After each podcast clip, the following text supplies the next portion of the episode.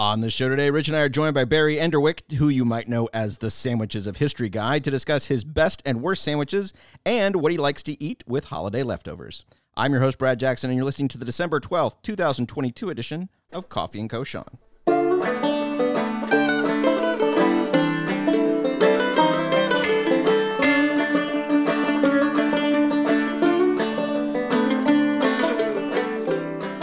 So today we are joined by someone who, if you are on social media, you probably know. If your Instagram is mostly food, like my Instagram is mostly food, then you probably have seen uh, this before. Uh, we are joined by uh, Barry Enderwick, who you know as the Sandwiches of History guy. Barry, thanks so much for being here.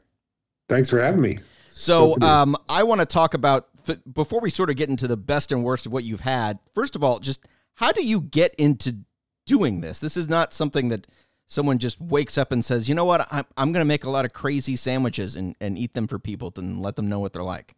Well, it depends on how far back you want to go. So, I was working in marketing at Netflix from uh, 2001 to 2012. Um, and during that time, the last few years, I was doing international market exploration. And that you know a publicly traded company so sharing anything on public media about our public our social media what i was doing would be considered uh, material non-public information which could affect the stock price. So i had no social media presence whatsoever. Um, when i left netflix i realized as a marketer i probably should know a little bit more about social media. So i started accounts. And then i started like playing around, I, I, I would leave uh, comments about potato chips on Facebook, and my friend said, "You should just start a vlog." I'm like, "Okay." So I started reviewing potato chips, that same friend uh, forwarded me a PDF of the up to date sandwich book of 1905. Said, This would be pretty fun to do on social media. I'm like, Yes, it would. So I'm going to do it. So I just started doing it because I, I've always loved food and sandwiches, and portable, and you can put anything between two slices of bread.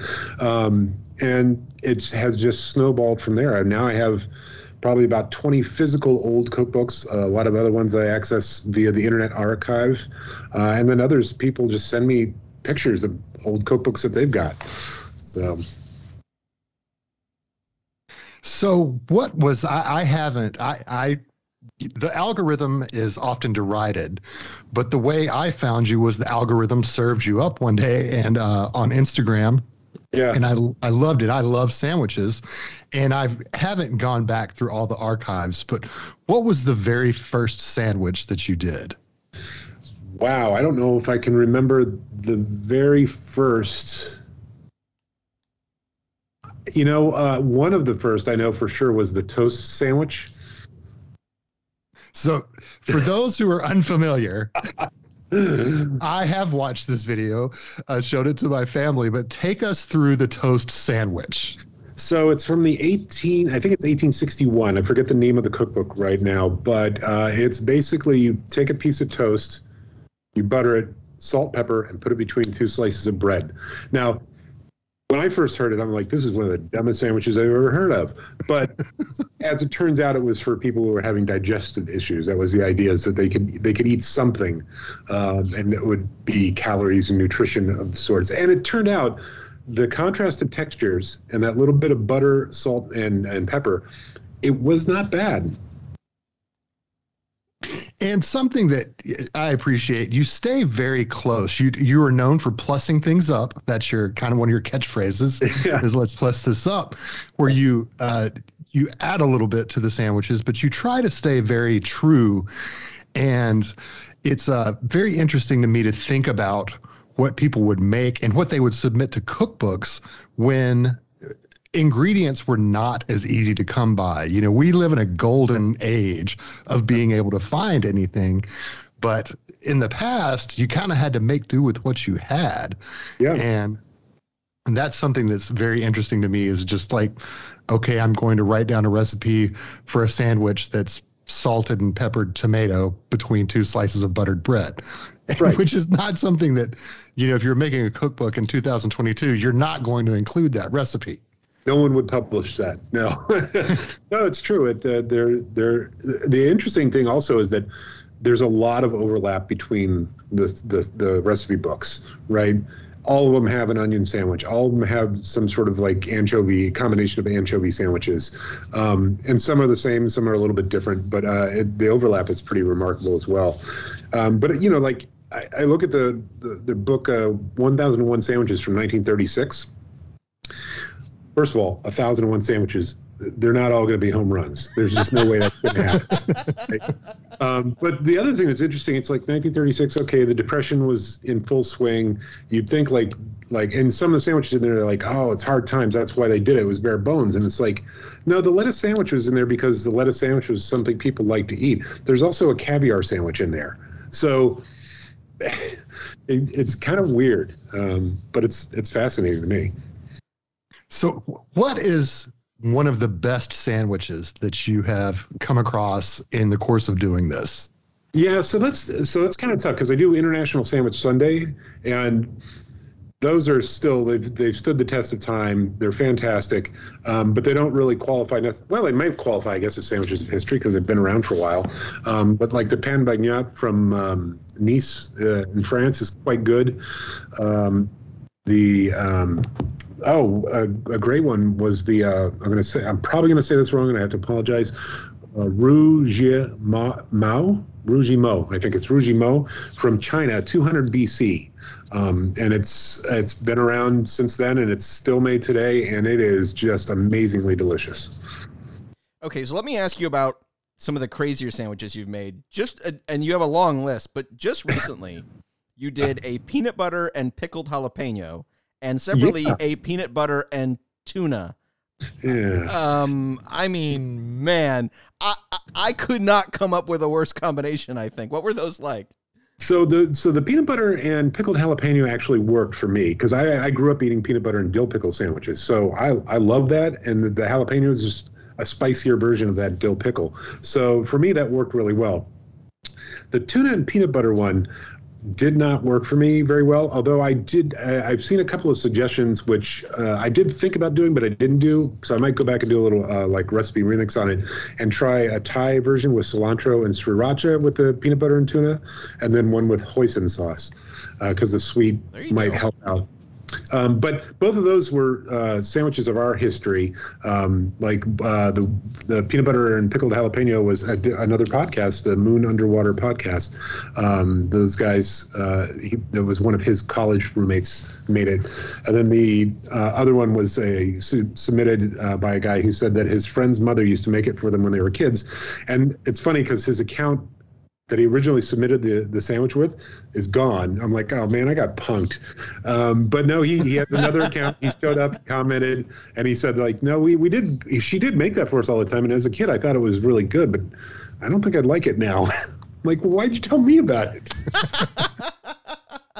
is there one ingredient that you've seen um, sort of across this broad spectrum of sandwiches you've done that when you see it on a list, you just know it's going to make for a good sandwich? uh, typically, anytime roast beef is mentioned, it's I, I, mean, obviously you have to like beef, but uh, roast beef is a, a, a, fantastic classic ingredient. Um, what else would be a good one? I, I was going to say tuna, but tuna's kind of hit or miss. Canned salmon's kind of hit or miss chicken tends to be a pretty solid performer. Uh, there's not a lot of weird combinations with chicken for some reason. Which is interesting. You would think chicken would be the weird combination ingredient as opposed to tuna. Right. But then again, I guess when you're talking shelf stable items and things like that with people making these portable sandwiches, it stands to reason that that's why tuna and sardines and everything shows up so much. Exactly. Exactly. So if you were going to just make a sandwich for yourself as opposed to making a sandwich is there one that you have a go-to? Is there anything that you've in, invented throughout this journey? Well i wouldn't there's not one that i've well first of all i don't really eat a lot of sandwiches outside of sandwiches of history since i'm eating a sandwich every day. Um, so i haven't really uh, like kind of started. I haven't really experimented with my own sandwiches per se, other than what I've done in the past. Um, and it depends on my mood. People ask me all the time, "What's your favorite sandwich?" It's like, depend, what's the weather like? Am I hungry? Am I sort of hungry? Uh, you know, what what time of day is it? So I've got a bunch of sandwiches that I love. I love the peanut butter pickle sandwich. I love the uh, I love a BLT. I actually like a BLT with um, shrimp. Uh, that's quite delicious to throw some sh- grilled shrimp in there. Um, a muffaletta, always always a solid sandwich. Um, but as far as ones that I've made myself, I have not really concocted any yet. Oh, actually, that's not true. I, I made one up for my friend who he and his buddy do a graphic uh, kind of like graphic novel for teens, um, and I had to make one up for his fantasy novel, and it was um, Eggo waffles, chunky peanut butter, smoked duck breast, and strawberry pop rocks. It was good. I actually really like the sound of that. That's probably a great I'm drunk sandwich, you know, like Yeah, it was actually it was it was uh, well I figure, you know, like I know that peanut butter and duck work. I know peanut butter and, and strawberry work. I know that duck and fruit work, right? So they were all like concepts that I've I've had experienced in other forms in actual restaurants and eating and cooking, but I just made it into a really wacky version. So I've got one that's super complicated. I actually uh, made it up recently for my oldest daughter, who's uh, so I love sandwiches, and I'm kind of like you. It's it depends on the day. Never go wrong with a muffaletta. Sometimes my mom will uh, have uh, muffalettas from Central Grocery shipped to me, yes. and uh, which is always a lovely thing. Yeah. But uh, my daughter is into the sandwiches, and she gets creative, and uh, recently I kind of made a play on a banh mi for her, which Ooh. she said it was good. I'm not sure how really good it was once it had been in her lunchbox and reheated, but I uh, kind of started like I was making the tomato from Turkey and the Wolf, which you have featured. Oh. And uh, I toasted my bread, toasted one side of two slices of uh, sourdough, but it wasn't a real sour sourdough. Mm-hmm. And then onto the toasted sides, I layered fried spam, uh, pork chop, slices of pork chop that I had cooked in the Instant Pot, and like some uh, uh, orange juice and Worcestershire. Yeah. And then I added a, a mozzarella, sliced red onion, cilantro, and I did, gave that like the grilled cheese treatment, and then nice. gave her a little sauce on the side that was uh, like some uh, it was mayo, spicy barbecue sauce, sriracha, garlic powder, and maybe some chili powder. And she not supposed to use her phone at school, but I got a text during lunch. She was like, "That sandwich was delicious. I just inhaled it." So, That's awesome. I am you're looking for a complicated one, you know, that involves all this prep work. There you go. Now, did you did you think of this in advance? Did you think I'm going to do this, this, or did, or was it you were making? You're like, you know what, this needs this. So it was kind of a this needs this. I had seen a video where somebody was making a campfire play on the banh mi using potted meat instead of pate because they didn't want to, you know, have all this stuff out in the woods.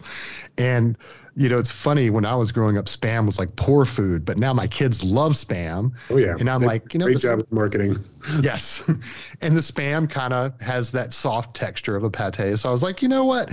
And the the first version I made for myself was more traditional. I did it on French loaf without the uh, with just a little barbecue sauce because I didn't have hoisin or anything around. But then I was uh uh, I was trying to help her. She had homework or something. I was like, all right, well, you want me to make your lunch for tomorrow? And she's like, yes, just make it. I don't care what it is. Just do something. And I know she likes cilantro and mozzarella and spam and pork and red onions. So it's like, we have all these things. Let's just throw it together and see what happens. And she's had several more since then.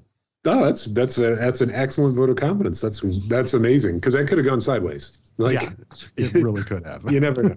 okay, so Barry, let me ask you this: it's it's the holiday time of year. A lot of people uh, have big meals at this time, whether it's turkey or it's uh, rack of lamb or it's uh, a roast of some variety.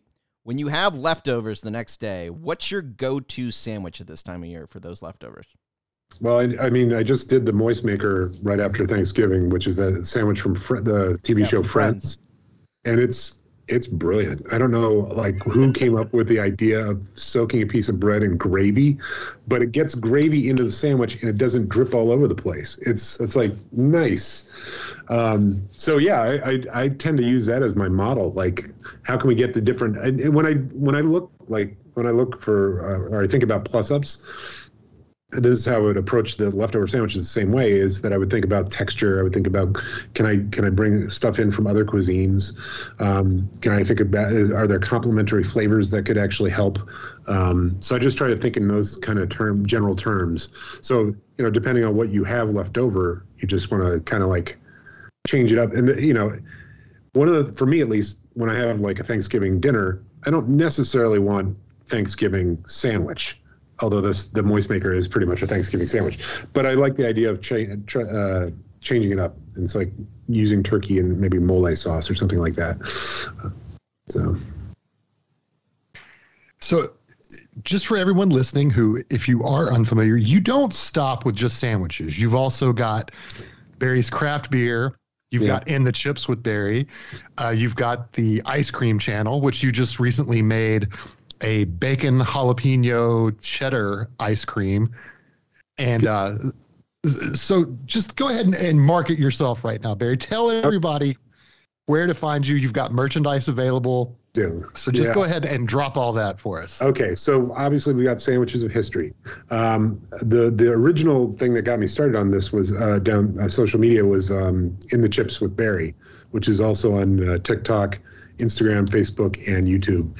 Um, but I also have on TikTok and Instagram, I have uh, Ice Cream O'Clock or Barry's Ice Cream O'Clock, depending on which platform you're on. And there I try to do sweet and savory combos of ice cream. And what you just talked about, that was I was trying to do a jalapeno popper type ice cream. That's it. That's it.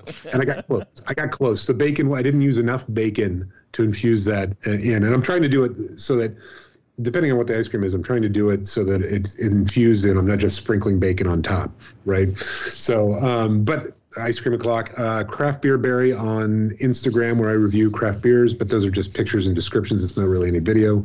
Um, and then Barry is cooking again on Instagram and Barry cooks TikTok on TikTok, where I try recipes that I see that I want to try, give you know, give a go. So Barry, do you have any free time? Uh, what's that? yeah, no, I, I, it's it's it's a fair amount between my day job and and doing all this, um, but I try to plan it out um, so that like you know I record in the chips. I, I do three episodes and a thing called can it sandwich where I put the potato chips in each of the chips between buttered bread to see if they can sandwich. Um, I record that all in one go on a Wednesday. And then typically on Sundays, I'll record uh, as many sandwiches as I, as I can handle. Um, because I, trying to do it during the week is just too stressful. So I just try to do it by planning and and and, and batching. That's incredible. That's incredible. And the, the, the sandwiches I post every day uh, in the chips with Barry, I post three reviews and then the canned sandwich, and then the, everything else is just sort of ad hoc. When I have time, when I have stuff to to share, um, there's no regular posting on ice cream o'clock per se or or craft beer Barry. so, so you must uh, like really go into this with a professional approach because you change shirts and stuff, don't you? For the yeah, because I kind of just assumed that every day it was like, all right. Well, it started off that way. I did. I was doing that where I was just like, I'm gonna make a sandwich, film it, edit it, upload it. Um, but it just got to be like the more complex sandwiches, I just couldn't get to them. I couldn't do them because I didn't have enough time on my lunch break to, to, to do it. So I switched to doing this so that I can actually take my time, try and do a good job, do some more complex sandwiches. And so, yeah, I do, I do the whole like swap out of the shirt because, you know, people tune in every day. They see a new video. They're not going to want to see me wearing the same shirt. and uh, that's why we only do a radio show. Smart. Uh, all right. Well, so you can check Barry out on, as he mentioned, just about any social media platform you possibly have on your phone or your computer. Barry, thanks so much. It's been a pleasure. Thank you. I had a lot of fun. Appreciate it.